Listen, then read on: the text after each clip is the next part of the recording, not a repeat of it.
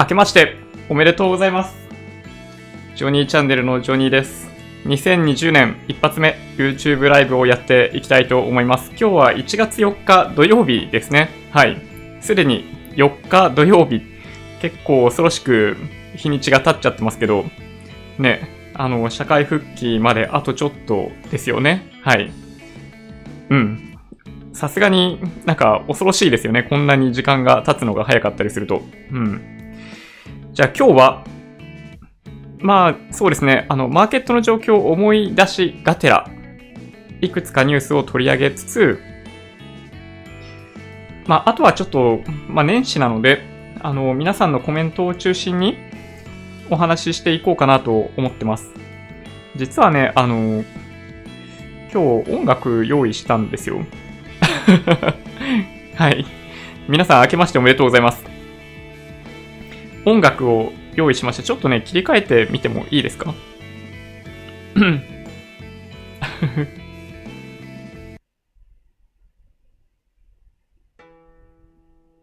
これどこに行っても多分これが流れてると思うんですよね。はい。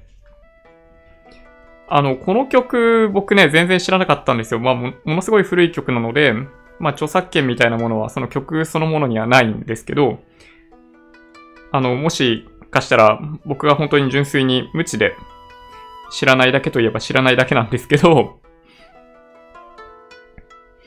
えっ、ー、とですね、宮城道夫さんっていう方の春の海っていうのが、この正月によく流れている曲みたいなんですよね。はい。で、それを、まあ、いろんな人が演奏して、で、それで、まあ、実際には流しているというような感じですね。まあ、クラシックミュージックとかは権利関係とかすでにクリアしているんで、基本的には、まあ、誰がどこでどう演奏しても大丈夫みたいな状態になってるわけですけど、まあ、そういう感じみたいですね。はい。なので、ちょっと流してみました。正月っぽいですよね、多分ね。えっと、もう少しアップでお願いします。はい。もう少しアップ。えっとね。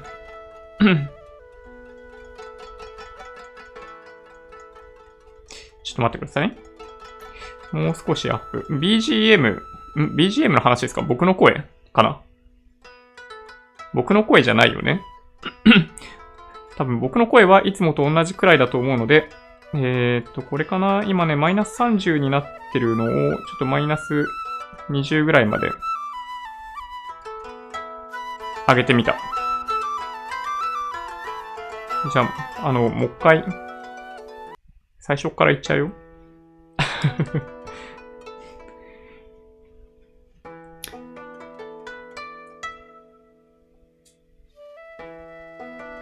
なんか聞こえますかね？なんか別にこれ聞いてほしいわけではないので、あの、これを流してどうこうというお話では実はないといえばないんですが、はい。明けましておめでとうございます。というお話です。はい。前どこかで僕お話ししたかもしれないですけど、年末年始のお休みって、年末が一番楽しいですよね。はい。常に年末。年末は、まだまだお休みがあるぞっていう雰囲気がある中で、どういう風に時間を過ごすかっていうのを感じられるので、ね、最も幸せな時間帯ですよね、年末ってね。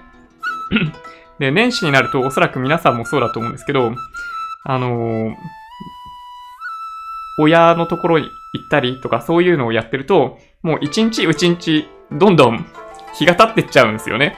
で、それで、あっという間に4日ですよ。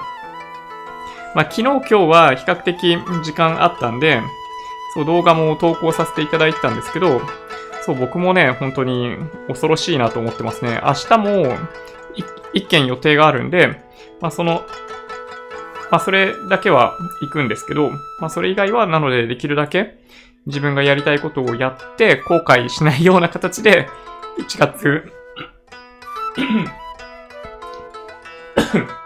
1月6日？を迎えたいなと、はい、思っております。じゃあ、まあちょっとね、あの雰囲気あんまりにもあれなんで あんまりにもあれってなんだよって話なんですけど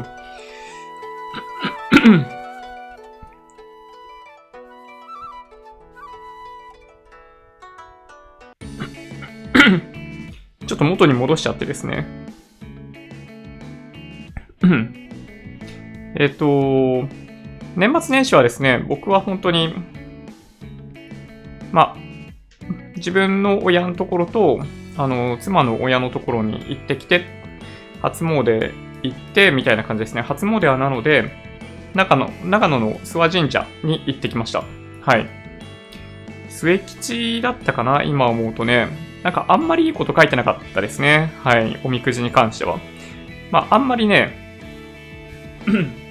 ま、何を信じるとかそういうのが一切ないので あの、ただのイベントでしかないんですけど、僕にとってはね。初詣もその辺はすべて。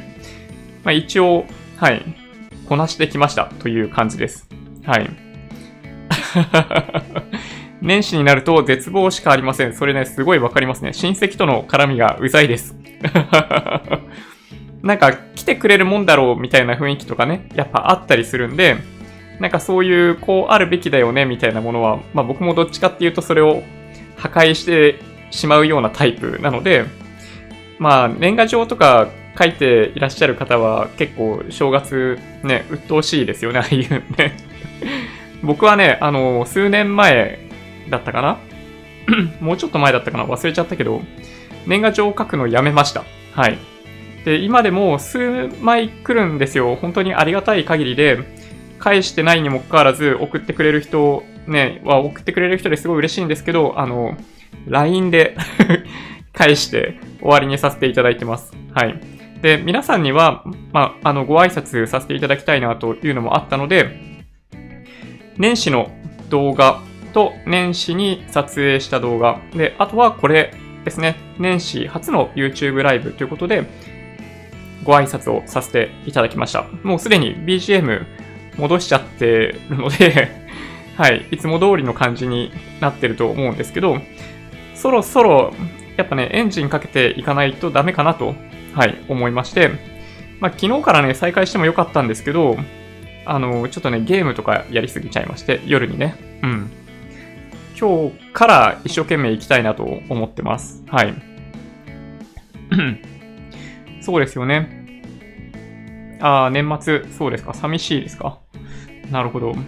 まあ年末年始はね、本当に数少ない連休だったりするんで、もう本当に力を入れて、あの、YouTube させていただきました。はい。ちょっとその話からしましょうか。なんかマーケットのお話しても、なんかあんま面白くないですもんね。ちなみにどんな動画をえー、年末年始にかけて投稿させていただいたかというとですね、そうですね、そうだな、27日ぐらいまでやってたんだっけ、ライブ。一番最近だと、今日夕方に公開していたあの確定申告についての動画を出させていただいていて、そうですね。なんか、あんまり再生されてないといえば再生されてないな。なんかタグ付けとかタイトルがあんまり良くなかったのかもしれないんですけど、あの、2019年に収益化できました。あの、皆さんのおかげで YouTube 収益化できましてね。えっと、チャンネル登録者者数が1000人を超えると収益化可能なんですけど、それの売り上げとコストについて、どういう風に処理をするかっていうお話を動画の中でさせていただいてます。で、動画の中では、まあどちらかというと、あの、よくね、白か青かみたいな話があるんですけど、えっと、結論から言うと僕は白で出しますと。で、青で出す場合には、あの、開業届、開業届は出さなくっても本当は大丈夫っぽいんですけど、その青色申告用の申請を出しとかないといけないんですよ。で、出しとかないと、あの、青色でどっちにしろ出せないんですよね。開業後2ヶ月以内で出さないといけないというのがあるので、えっと、去年ずっと遡ってみたいなのは難しいんで、僕は、あの、白で出しました。で、白で出していいと思っていた他にも理由があって、実は、あの、この YouTube の売上引く経費を計算して出すと、マイナスになるからですね。なので、あの、別に青色申告特有の控除、控除のメリットを受けられるわけでもなかったんで、もうそのまま白で出しちゃおうということですね。で、白で出さなければいけなかった理由とかについてその動画でお話ししてます。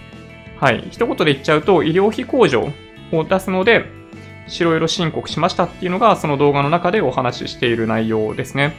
医療費控除も調べれば調べるほど結構面白いですね。面白いっていうのも変な話なんですけど、何は医療費控除の対象で何は医療費控除の対象じゃないかっていう話はなかなか面白い。よく ごっちゃになって考えがちなのが、保険診療なのか自由診療なのかっていう話とごっちゃにされがちなんですけど、あの、全然違うんですよね。軸が全然違う。治療費なのか、治療費じゃないのかっていうのが、医療費控除においては重要なポイントになってくるんで、それが自由診療だろうが保険診療だろうが関係ないんですよね。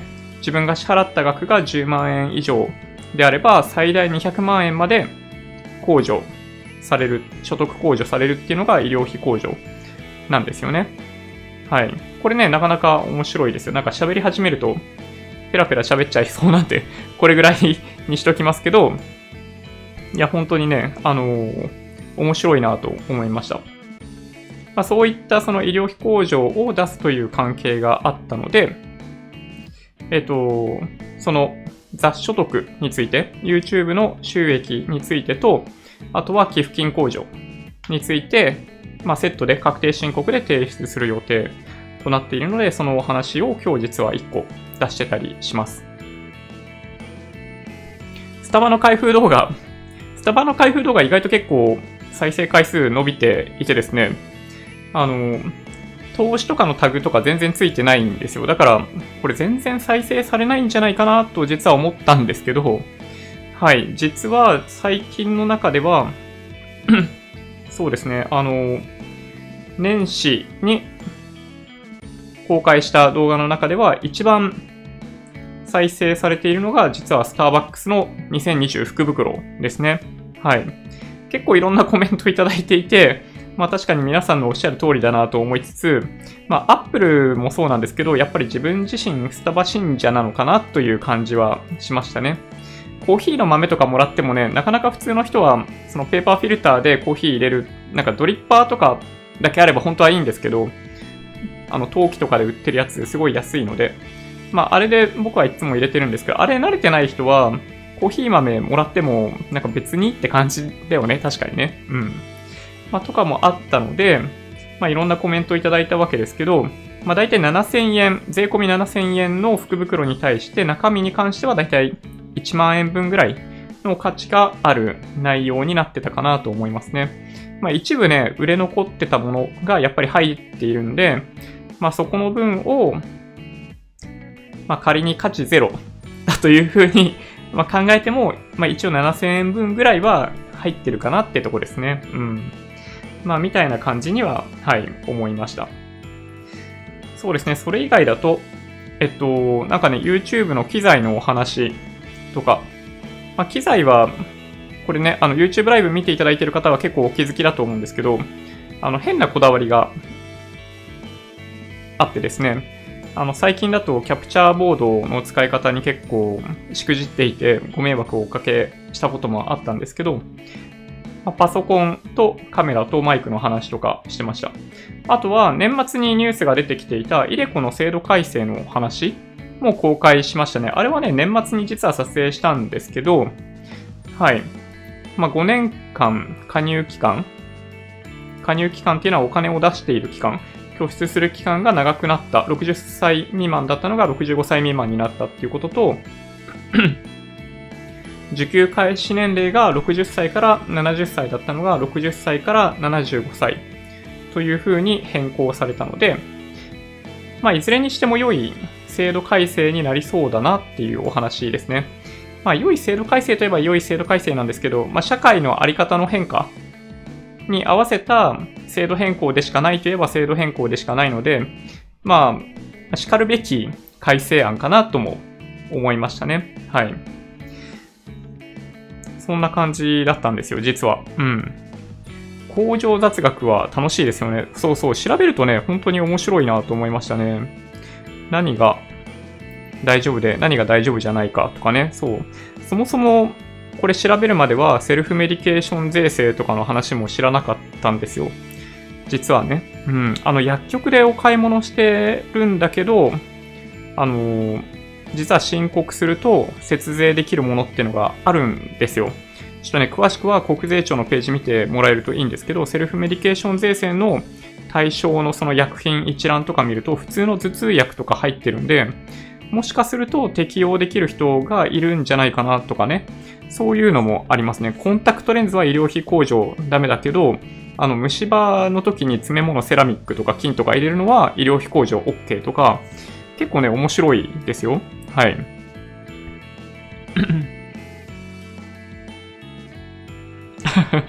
スタバの開封動画は一人称が俺率が高かったり、全体のテンションが高めで印象が違って面白かったですね。あれはですね、一生懸命上げて撮ったんですよ いや、もうね、あの、まあ、もともと YouTube ライブも、まあ、これもそうなんですけど、まあ、結構上げた状態でスタートして一気に駆け抜ける感じなんですよね。うん。で、いかないとなかなか、なんだろうな、追いつかないというか、あの、皆さんのエネルギーに あの、きっちり対応するたびに、やっぱこっちもエネルギー出していくみたいな感じですね。はい。どうしてもね、必要で、スタバのやつに関しては、なんか、淡々とやっててもあんまり面白くなかったりっていうのもあったんで、そう、ちょっとできるだけ、なんか、気合入れてちょっと頑張ろうと思ってやってみました。あの、背伸びしてる感じです。はい。明らかにね。うん。あ、いいですね。あの、スタバね、もしかしたらインスタとか見ている方、ツイッター、インスタ見ていただいている方はわかるかもしれないですけど、毎日行ってますからね、スタバね。しかも毎日ね、1回じゃないですよ。本当にね、あの、通ってるんですよ。あの、複数のスタバを、あの、はしごするように通うんですね。で、それで気分転換しながら作業をどんどんしていくっていうのを、実はね、そう、1日の中でやってて、ほんとね、今日とかだと、3箇所のスタバとかに行ってね、そう、やらせてもらってます。はい。そうなんですよね。あー、そうですか。イデコの動画ですね。すごい良かったです。特に積み立てシミュレーションが。あ、そうですよね。あれ、実際に、まあ、2万3000、2万3000円を20歳から拠出できるような人ってのは、ま、ほとんどいないと思うんですけどね。まあ、ほとんどいないと思うんですけど、あれ、20歳からね、2万3000円で、まあ、あれ、年利5%で計算してるんで、あんなでかい金額になるわけですけど、ね、びっくりしますよね。うん。ちょっとね、あの、その動画見ていただけるとわかるんですけど、まあ、年利5%はちょっとね、やりすぎかもしれないですけど、まあ、年利5%、3%はちょっとややコンサバかなという気もするんで、そう。ちょっとね、Excel とか使ってやってみていただけると、びっくりしますよ、多分ね。うん。ゴーンの弁護人はさじ投げてるみたいですね。もう辞任するみたいですね。まあ、弁護士は、まあ、辞任するしかないですよね。もう、だって、弁護しないもん。どっちかっていうと、その、契約したお金がちゃんと支払われるのかどうかの方が気になるんじゃないですかね。まあ、弁護士の役割は基本的に弁護なので、その、ゴーンさんをなんか自分が監視する、管理するっていうことが仕事ではないと思うんで、なんかもういいやって感じじゃないですかね。きっとね。うん。ちょっとね、そうだな。ゴーンさんの話言ってみます？いやね、びっくりしましたよね。うん。いや、まさかそんなことができるとはって感じなんですけど、あの、フライトレーダーって知ってます？あの、すべての飛んでる飛行機の情報っていうのが集まっているところがあって、あるんですよ。あの、日本から出てって、イスタンブール経由でレバノンに入る。あの、飛行機が違うんですけどね。っていうのが実際にあって、おそらくこれにゴーンゴーンさん乗ってただろうっていう飛行機がね、追跡できるんですよ。あの、フライトレーダーとかで、多分ね、YouTube で検索してもらっても出てくると思いますね。なので、ちょっとね、見ていただけると、そう、なかなか、まあ、面白いって言っていいわけではないんですけど、なるほどって感じはしますね。まあ、突然来たんですよね、これね。私はレバノンにいますっていうね。ちょっと驚きましたよね。まあ、その弁護士の人が一番驚いたのかもしれないですけど、あの、4月に保釈されたんですよね。で、そっから、まあ、もはや、まあ、まあ、管理下に置かれた状態で8ヶ月ぐらい経っていた。で、まあ、もちろんその日本の司法が、まあ、どうなのかっていう問題はあると思うんですよ。まあ、確かにそれはそれで問題だと思うんで、まあ、これがいい問題定義になって今後改善できるといいなとも思うんですけど、まあ、ただね、ちょっとびっくりしましたね。本当にどっか行ってしまうとは。なんかもともと、そもそも、えっと、レバノン人であり、ブラジル人であり、フランス人でもあるみたいな、えっと、30国籍状態だったのかな？もともとね。で、フランスに関しては2枚パスポートを持っていた。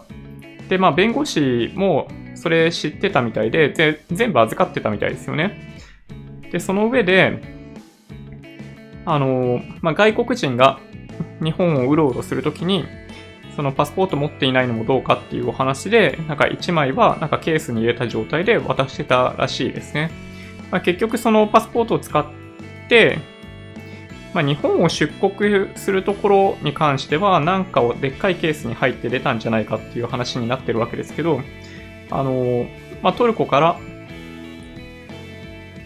レバノンに行く過程では、そのフランスのパスポートかな？かなんかを使って普通に入ってったみたいですよね。うん。で、まあ、ゴーンさん、ね、まあ、この後どうするつもりになるかちょっとよくわかんないですけど、まあ、日本としては、まあ、レバノンに対して交渉するしかないといえばないですよね。で、真相はようわからん状態になっていくわけだし、まあ、ちょっとね、その日本にとっては結構大きなマイナスかなという気がしますね。まあ、ただね、まあ、ゴーンさんも、これ、この人いくつでしたっけ？もうね、すごい年齢いってますよね。いくつだったっけな？えー、っとね、えー、っと、わかんねえな。ちょっと待ってください。カルロス・ゴーン。えー、っと、年齢65歳か。1954年生まれ。1954年3月9日生まれ。はい。ということなので、なんか、もしかすると、その年齢で、えっと、まあ、残りの人生何かやろうみたいなのがあったとしても、まあ、今の状態だと、まあ、相当長い期間、その日本に縛り付けられる可能性があるというふうに多分思ったんでしょうね。で、まあ、それで、このままだと、あの、まあ、大した容疑ではないものとかでも何でもいいからずっとまあ、監視下に置かれるみたいな状態が続いてしまう可能性があると思って、まあ、やったんでしょうね。まあ、そのやる勇気もすごいなとは思いますけどね。ある種ね。あもうでも本当に、ね。まあ、この後どうなるのかちょっとよくわかんないですけどね。なんかトルコはトルコで、まあ、これに加担したと思われる人たちを逮捕してますよね。何人かね。はい。というわけで、まあ、あとは日本とレバノンの間での交渉になるのかなと思いますけどね。うん。まあ、もともと引き渡しができない間柄だったりするんで、そうですね、もうどうしようもないかな。まあ、多分戻ってこないでしょうね。うん。はい。まあ、非常に、まあ、どうなんでしょうね。残念と言うべきなのか、何と言うべきなのか。まあ、真相が明らかにならないっていう部分はちょっとどうかなって思いますね。うん。や、ほんとね、まあこれについては、まあどうなんでしょうね、ほんとね。なんか、検察も、なんだっけ、あの、司法取引の関係があって、なんかどうしても、これ第一例としてやりたかったんじゃないかっていう話ももともとありましたもんね。だから、ね、ちょっと筋の悪い案件だったような感じはします、もともとね。うん。はい。そんな感じかな。なんかね、うん、ちょっと、もやもやします。冬場のスタバ寒くないですか？え？お店の、お店の中は大丈夫かも。パソコンの作業とか編集作業というのは家ではやっぱりやる気出ないですか？えー、っとですね、家にはですね、誘惑がすごい多くて、任天堂 switch でしょ？あの PS4 でしょ？で、その、まあ、Hulu とか、まあ、YouTube とかもそうですけど、もういっぱいあるわけですよ。まあ、Hulu と YouTube はパソコンでも見れちゃうわけですけど、やっぱね、それが、あの、できるだけ情報を遮断していく、あの、シャットアウトしてフォーカスできるようにしないと僕できないタイプなんですよね。非常に残念な性格なんですけど。なので、そういう風にしてますね。スタバの福袋倍率高いみたいですが、よく当たりましたね。そう、なんかね、あのね、運を使い切った気がしますね、2019年は。なんかね、本当にね、ラッキーが続いたんですよ。スタバもそうだし、あとなんだっけな。なんかあったような気がするけど忘れちゃったな。うん。はい。ゴーンとビーン、ミスター・ビーンですか？言うほど似て似てないですね。あの、横に並べたら似てないですよね。はい。なんとなく言われるとそんな気がしますけどね。はい。喫茶レバノン。パスポートとかは別の人のとかだったのかな？うん、どうなんでしょうね。5年、5人くらいあっちで逮捕されたらしいよね。そう、トルコのお話ですよね。えっと、近代刑事裁判とは、検事を裁く裁判である。また、裁判とは、検事の起訴において、有罪または有罪でないかを法と証拠に基づいて判事が決断する場である。もちろん、近代刑事裁判とは、被告人が無罪か無罪ではないかを争うわけではない。また、被告人が無実か無実でないかを争うわけでもない。判事によって一見被告人が裁かれているように見えても、それは間接的な結果に過ぎない。判事によって直接的に裁かれるのは検事である。ああ、まあ確かにね。まあの構図がそういう風に見せてしまっているっていうことですよね。うん。なるほどな。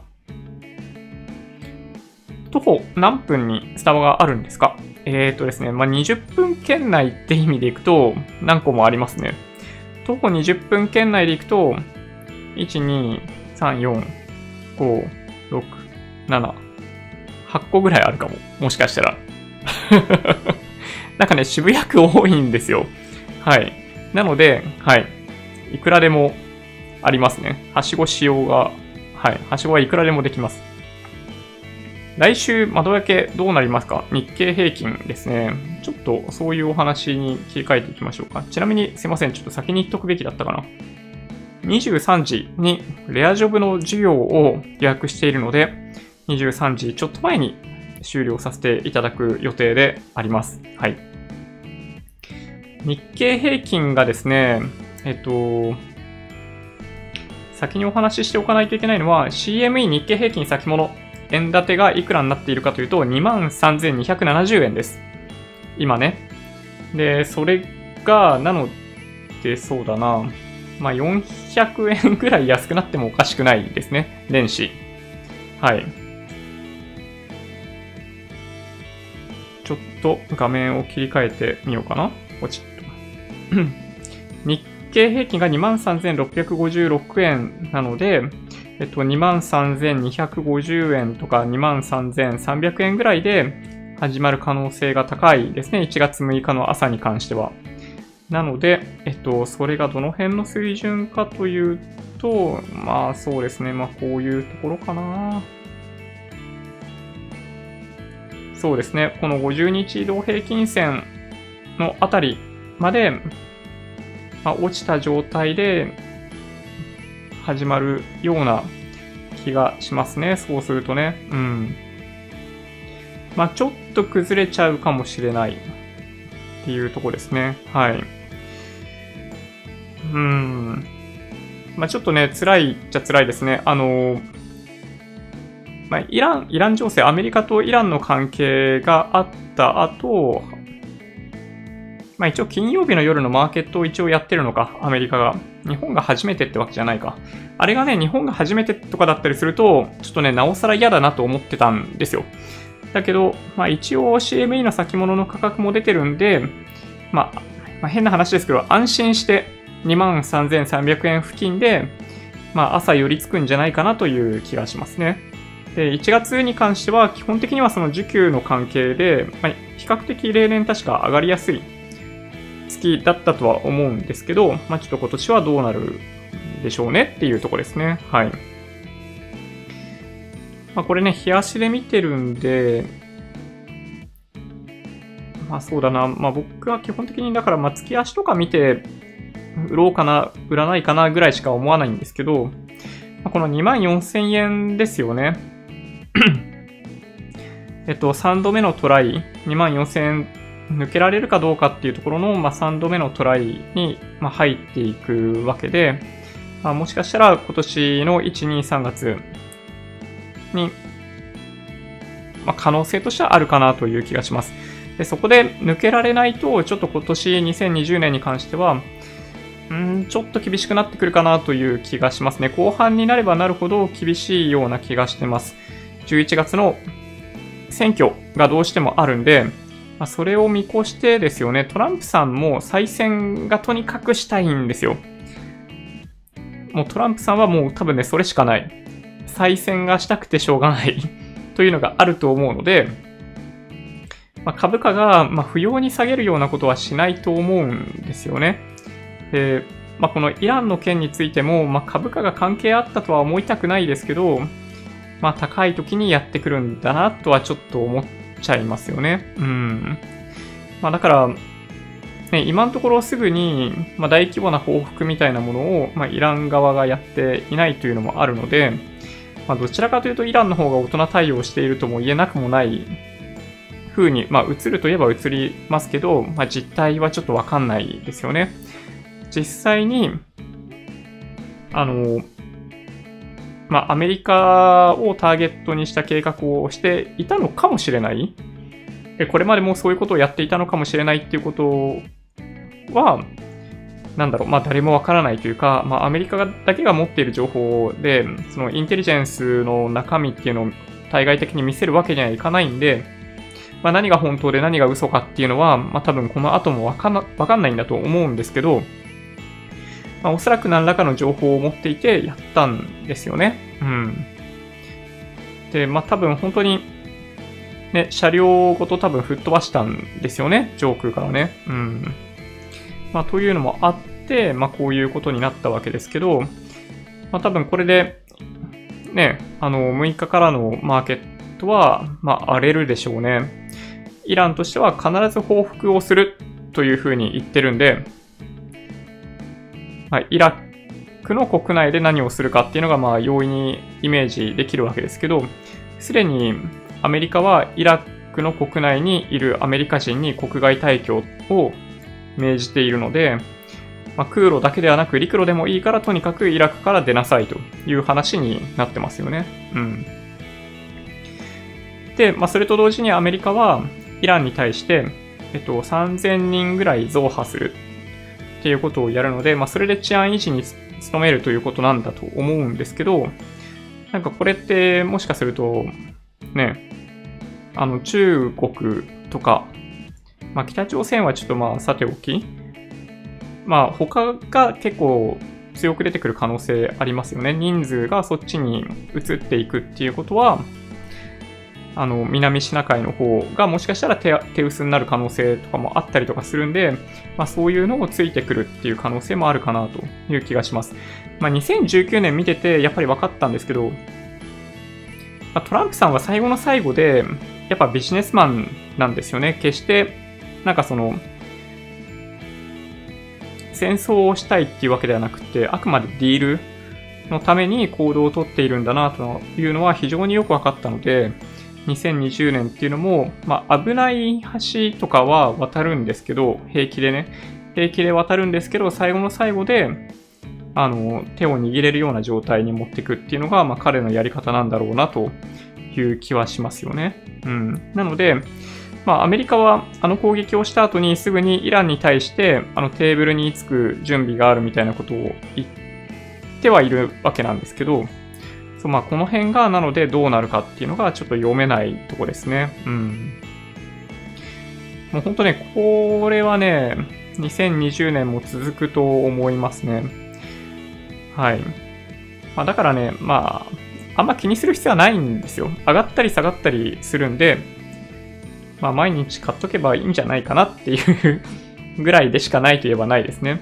で、日本の場合、まあ、さっき月足のチャートを見てましたけど、2012年の、えー、野田内閣解散みたいなタイミングから、えー、っと、まあ、7年ぐらい経ったんですね。だからね、ちょうど。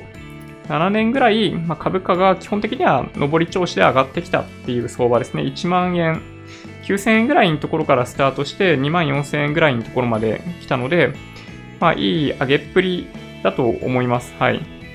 で、ニューヨークダウとか S&P500 とか見てても、2008年ぐらいからずっと上昇してきて、相当な高いところまで来ているんで、まあ、そろそろ調整するんじゃないかと言っている人が非常に多いのも事実。なので、まあ、そういう雰囲気の中でスルスルスルスル上に上がっちゃうっていう可能性ももちろんある。イラン情勢も含めて、えっと、世の中にそういったリスク、懸念みたいなのがある状態の方が、どちらかというと株価は上がりやすい。致命的な何かが起こらない限りは、そういった不安材料が残っている状態の方が、あの、マーケットとしては居心地が良かったりするんで、まあ、もしかすると、スルッと上がっていくっていう可能性もあるかなという気がします。で、ただ、最終的には、あの、トランプさんは、まあ、再選する可能性、今のとこ高い感じするんですけど、再選した時に何するのかっていうのが、まあ、ちょっと見えなくって、まあ、おそらく、まあ、トランプさんがやりたいことって、まあ、分かっているところでいくと、あの、ノーベル平和賞を取りたいとかね。まあ、多分こういうとこなんですよ。だから、どっかで、まあ、北朝鮮絡みで、あのー、着地して、まあ、そういうのを狙っていくとかっていうのは、まあ、想像できるわけですけど、まあ、経済とかそういう部分に関しては、もしかすると、あの、プライオリティ下がっちゃうような側面がある気がするんで、もしトランプさんが再選するようだったりすると、2021年、2022年とかは結構厳しい年になるんじゃないかなという気がしますね。今年に関しては、まあ、一応選挙があるんで、まあ、過去のデータからいくと選挙の前年の方がパフォーマンスとしては良い傾向があるわけですけど、選挙が実施される年も選挙対策として株価っていうのは上昇をある程度しやすい環境づくりはしていくと思うんで、まあ、さほどそんなに大きな心配っていうのをする必要はないかなと思いますね。はい。日本も今年選挙あるだろうし、まあそうなんですよね。まあ一応、まあ任期まで待つことってほとんどないんですけど、任期まで待った場合には一応2021年なんですよね。まあ、ただ、そういうことってほとんどなくって、えっと、まあ、今年東京オリンピックがあることを考えると、えー、その前っていうのは多分ね、できないんですよ。その前にはできないっていうことを考えると、まあ、おのずと見えてきますよね。いつ頃かっていうのはね。うん。まあ、というのもありますね。日本特有のイベントとしては衆院選っていうことになってくるかなと思います。まあ、たただね、まあ、選挙は基本的に株価に対してはポジティブですね。あの、選挙が実施されるまで、解散してから実施されるまでは大概上昇するみたいなのが、まあ、過去のデータとしてはあったと思うんで、まあ、その後をですね、やっぱりね、はい。まあ、みたいなところかなと、はい、思ったりします。うん。あ、でも、ちょっとびっくり。えー、そうですね。はい。イランと北朝鮮、いろいろ気になるところがあるかなという気がします。お、無駄に毎日 iPhone で動画撮るんで、2020年は日記代わりに YouTube 投稿を始めてみました。おお、素晴らしい。いいですね。なんかね、アウトプットすると、頭の中整理できるんで、うん、おすすめですね。うん、いいと思います。はい。素晴らしい。トランプは Twitter で株式を操作してる究極のインサイダーだって知り合いが言ってました。まあ確かにね。いや、本当ですよね。要するに、米軍を動かす口実。うん。確かにね、暇つぶしみたいなもんです。親も私の生活が見れるらしいかなと。ああ、まあ確かにね。うん。そうなんですよね。誰に会っても久しぶりな感じがしないと僕もね、言われますね。うん。はい、そんな感じですかね。今日は、えっと、なので、そう、ゴーンさんのお話と、そのイラクの、イラクの話というか、アメリカが、えー、イランの司令官を殺害したというお話っていうのを中心にお話ししようかなと思ってました。あんまりね、なんかそういうネタばっか話してもしょうがないなと思ったんで、あの、YouTube ライブの件名に書いたのは、そう、今年もですよ、都内で17人病院に搬送されました。お餅を喉に詰まらせた人ですね。もうこれね、あの、何度、何度言えばいいんだと。あの、これ交通事故とかよりもはるかに確率高いですよ、お餅。で、結果として1人死亡されてるらしいんですけど、これね、本当にね、気をつけて。もうね、正月早々に、あの、やっぱ70歳以上とかだったりすると、ね、詰まらせる確率だんだん高くなってくると思うんで、ほんと気をつけた方がいいと思いますよ。うん。いや、本当に。いやね、本当に悩ましいなと思いますね。68歳から96歳までの男女17人らしいですよ。うん。ね。はい。というのもあったので、そう、やっぱりね、お正月には危険が伴うんですよ あのね、誰かがね、すぐ横にいたりとかすればね、うん、喉に詰まった餅をね、あのー、無理やり取り出すとか、もしかしたらできるかもしれないですけど、ね、その場にいたら結構難しいですよね。はい。という感じかなと思いますね。はい。でちなみにね、あのー、ちょっと話変わるんですけど、まあ、ビットコインの価格全然変わってないですね。はい。年末年始も特に動きなく、そう、引き続き、あの、80万円弱みたいな水準をビットコインに関しては続いていて、そう、動きないですね。はい。まあそういう意味ではね、なんかまあ、まあゴンさんの件はまあさておき、このアメリカとイラクの件以外だと、まあ本当に、まあ、そうですね、大きなイベントというか、荒れるような要素っていうのは他にはなかったかなという気がしてますね。はい。めっちゃピーポーしてた。怖いですよね、ほんとね。そう、毎年ね、あるあるでこれね、毎回毎回ニュースで見るんで、そう、ね、1センチ四方の餅でした。食べた気がしなかった。ああ、でもね、それ対策ですね。間違いなく対策ですよね、それね。うん。お餅は、えー、掃除機が有効だって本当かな。あの、喉に物を詰まらせた時に、ね、掃除機でっていう話あるじゃないですか。あれでも結構怖いですけどね、どうなんでしょうね。実は、餅はとても怖い殺人兵器なのかもしれない。いや、間違いないっすよね。こんなに17件ですよ、3日間で。いや、しかもこれ、これね、東京だけですからね。うん、全国にしたらめちゃめちゃ人数いますよ、これ。いや、もう本当に、車にひかれるよりも餅を詰まら、餅を喉に詰まらせて死んでしまう人の方が多いかもしれない。いや、そうなんですよね。こんにゃくゼリーでも喉に詰まらせて死んでます。ああ、そうなんだ。そうなんですね。うん。なるほどな。はい。そんな感じです。はい。まあ今日ね、お話ししようと思ったのは、なので、その ちょっと最後に、あの、マーケットと本当に関係ないお話でしたけど、はい、持ちのお話をさせていただきました。一応来週の予定をちょっと見ていこうかなと思うんですけど、1月6日月曜日、日本の指標はほぼないですね、来週1週間。6日月曜日が、えー、アメリカの12月 PMI 改定値。で、7日火曜日、欧州12月消費者物価指数速報値。アメリカの ISM 非製造業景況指数があります。まあ、この辺が大きめのイベントですかね。で、8日水曜日、アメリカ12月 ADP 雇用統計。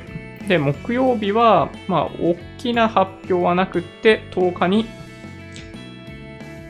アメリカの12月雇用統計があるので、まあ、これが、まあ、大きなイベントとして控えてます。はい。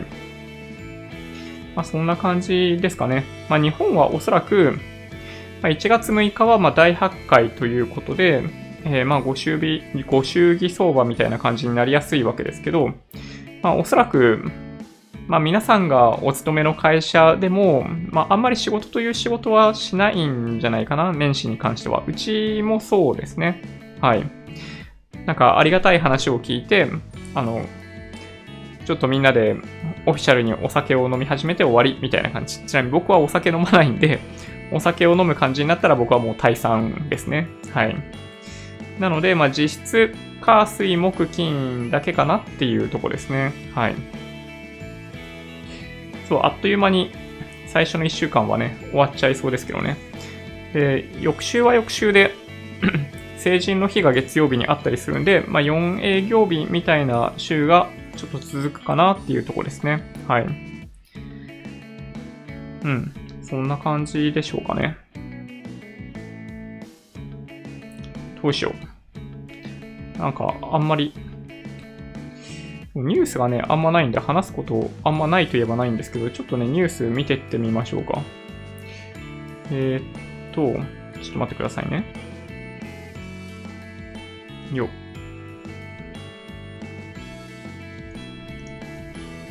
ちょっと画面切り替えて、えー、っと、よいしょ。まあ、フィードリーの、まあ、中身をお見せしているだけといえばお見せしているだけですけど、ニュースで行くと、そうですね、さっきお話ししたように、まあ、お餅喉に詰まらせてるよっていう話と、アメリカが中東地域に3000人増派っていう話ですね。で、アメリカが、まあ、別途、まあ、シーア派民兵組織を標的に新たな攻撃をしたという話が、あの、半日前ぐらいに出てるわけですけど、なんか正式なコメント出てきてないですね。で、あとは1月3日の指標ですね。ISM 製造業景況指数、12月は予想外に低下って出てましたけど、まあ、さほどそんなに大きな低下ではなかったかなと僕は思ったんだけど、そそれなんか間違えた認識でしたね。09年、2009年以来の低水準、まあ、みたいなとこまで落ちてるみたいですね。指標を見てると結構ね、まあ悪いところも出てきているのでちょっとどうしようかなと思いますけど。2020年は通信規格 5G 商用サービス開始へ遠隔診療など。なるほどね。どうなんでしょうね。でもね、実際にどれぐらい始まるのかは、なんか怪しいかなっていう気がしますね、正直言うと。あの、5G が利用される帯域ってのが、あのー、なんだ、短い、なんて言えばいいんだろうな、波の帯域なんですよね。なので、あんまりその回り込むような動きをしにくいっていう側面があって、まあ、日本が使おうとしている帯域は確かそんな感じだったような気がするんだけどな。なので、あの、商用サービス開始ってなっても、なかなか、なんか使い勝手のいい状態にまではしばらくならないんじゃないかなと僕は思ってますけどね。あとは、そうですね。そうか、これも3日のニュースですね。FRB 金利当面据え置きで一致っていう、まあ、議事要旨が出てました。中身見たい方はぜひニュースから辿ってってもらえるといいかなと思いますね。で、イランが報復するよっていう話とか、まあ、ゴーンさんのパスポートの話とか、ドイツ失業者数12月は8000人増みたいなね、のもありますね。ドイツはちょっと厳しい。あとはそうですね、イランの話でしょ？原油がものすごい急騰したっていう話と、まあ当たり前ですけどね。あとは、えー、アメリカ国民にイラクからの国外退避をという連絡も来てますと。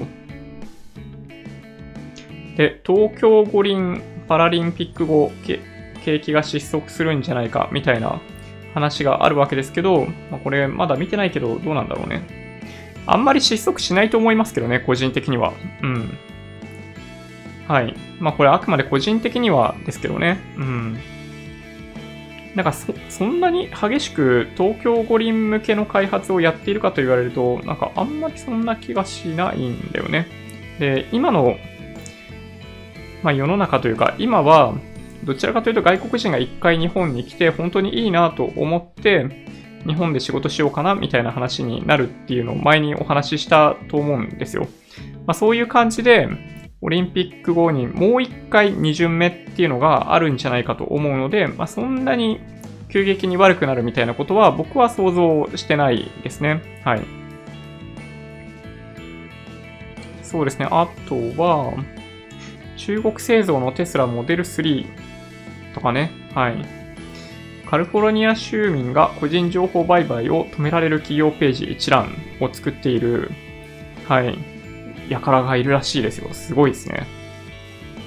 まあ、とかね、うん、まあそんな感じかな。東京国際クルーズターミナル7月開業へ。これちょっとなんか工事中っぽい映像を見ましたけど、ね、あの、横浜のなんとか不当みたいな感じでものすごいでかいのができそうですね。うん。各国の宇宙開発競争へ、アメリカでは民間企業が初の有人飛行も、みたいな、ね、そういうニュースとかもありましたけど、まあ、ただね、ほとんどのニュースが、このアメリカ、イランの話、ゴーンさんの話、あとは餅の話ですね。はい。で、そう、1月はこれがでかいですね。イギリス今月末に EU から離脱へ。はい。ちょっとコメントを今いただいてましたけど、EU 離脱がどうもきな臭いと。はい。僕もね、ちょっと臭いと思いますね。まあ、ただね、1月末の離脱は多分問題ないんですよ。どっちかっていうと、12月末までにどれぐらい交渉を進められるか、ソフトブレグジットに持っていけるかっていうところがポイントになってくるんで、EU とイギリスの FTA 交渉っていうものが、まあ、おそらく早々に開始される。まあ、だけど、1年以内で、まあ、それを合意に至るっていうのは結構難しいところがあると思うので、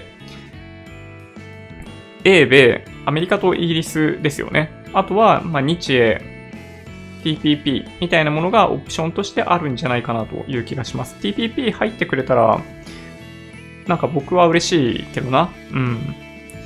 どうなんでしょうね。まあ EU の離脱の問題はね、本当に、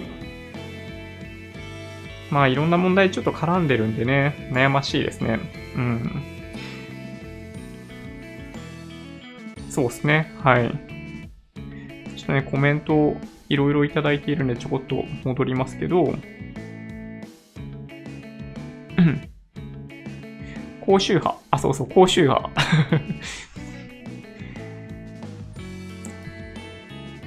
日本の政治が心配です。進次郎が まあ、進次郎さんは、えっ、と、今回ので良い、まあ、勉強になったというかですね、まあ、良くも悪くも、ちょっとお父さんっぽいとこありますね。あの人の方がね。うん。はい。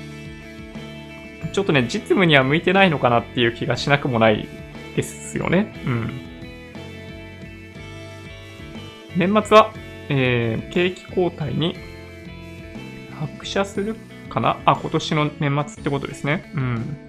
五輪後心配です。今でも建築関係相当悪い。ああ、そうなんですね。なんかただ、なんか先日、なんか誰かが調べたやつなので、これ一時情報じゃなくて二次情報ですけど、大成建設かなんかのフリーキャッシュロー、キャッシュフローを見ると、なんか1000億ぐらい増えてるみたいな話ありましたけどね。うん。まあ、結構偏りがあったりするのかな。刑法とは、主に裁判官を裁く法律であり、刑事訴訟法とは主に検事、警察、行政府、国家権力を裁く法律である。なぜならば、刑法に違反できるのは裁判官であり、えー、刑事訴訟法に違反できるのは検察官や警察官であるからだ。そう。えー、ん？巨匠責任は検察にあるからだ。うーん。なるほどね。まあなんかこの辺、本当に、なんだろう。まあ司法と行政の関係ってなんかね、難しいなと思うし、過去の憲法の中だったり、まあちょっとね、あんまよくわかってないんで喋ってもしょうがないんですけど、なんだろう。そういうものの設計のミスで、あの、検察が異常に力を持ってしまったりっていうのが、まあ、結構ありがちですよね。国家警察が、なんかその司法の役割と行政の役割を両方にまたがるように機能していたりとかすると結構危なっかしいですよね。過去の日本でもそういうのはあったんじゃないかなという、はい、記憶があります。はい。大発会で大暴落。まあ大暴落はないと思いますね。まあ言っても300円か400円だと思いますね。そうか、もう失速している。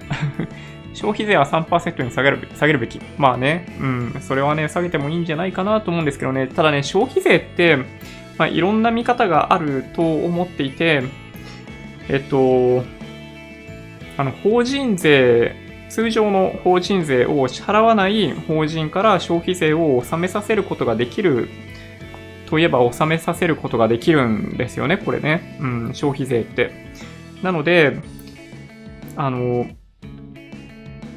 まあなんかね、そう、まあ悩ましいなと思いますけどね。なんか法人税とか、まあ、所得税とかもそうですけど、なんかいくらでも節税とか対策しようがあるじゃないですか。消費税って、なんかその循環すれば循環するだけ、その支払わないといけない金額が確保できるっていうのがあるんで、まあそういう意味では結構大きいんですよね。まあだから、まあね、悩ましいですね。はい。そういえばカード不正利用されたやつで引き落とされるんかな？ああ、怖いですね。やばい、57分だ。TPP 反対したんだけどななんでマスコミは報道しないんだろう？いや、すげえわかりますよね。日本のカジノ頓挫する。ああ、そうだ。カジノの話ね。そういえばそういう話も結構ありましたね。うん。賃貸住宅の滞納が昨年後半急増している。あ、そうなんですね。ん？それ日本のお話ですかねこれ結構気になるな。日本の刑事司法が信頼されていないのは、えー、判権交流ってあるんで、そこで司法の独立が疑問視されている部分がある。ああ、やっぱそうなんですね。うん、なるほど。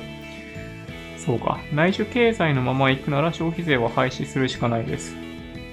段階ジュニアが退職する頃は、メーカーが製造数を調整するんで、強制的にインフレになります。なるほどな。やばい。10時58分だ。そろそろ終わりにしようかな。えっと、なんか、あんまり今日は本当にニュースもなかったんで、ちょっとダラダラやらせてもらっていて大変恐縮だったんですが、まあ、マーケットの話ちょこっとだけさせていただいて、まあ、アメリカ、イランの話、アメリカがイランの司令官を殺害したお話と、日産の元会長のゴーンさんが、まあ、出国してしまったよというお話。で、そして最も重要なのは、今年も喉にお餅を詰まらせてしまった人が都内だけで17人いて搬送されて1人死亡してしまいましたというニュースを主にお届けさせていただきました。はい。じゃあそんな感じで、えっと、2020年も日々できるだけ毎日 YouTube ライブをさせていただきたいなと思ってますので、こういうことを聞きたいとか、こういうコミュニケーションを取りたいとか、あの、そういうのがございましたら、ぜひコメント欄だったり、あのー、このチャット上とかだったりに書いていただけるとすごい助かるなと思ったりしております。はい。そんなわけで、ちょっと最後の挨拶になりますが、えー、今年もよろしくお願いします。ということで、はい、締めさせていただきたいと思います。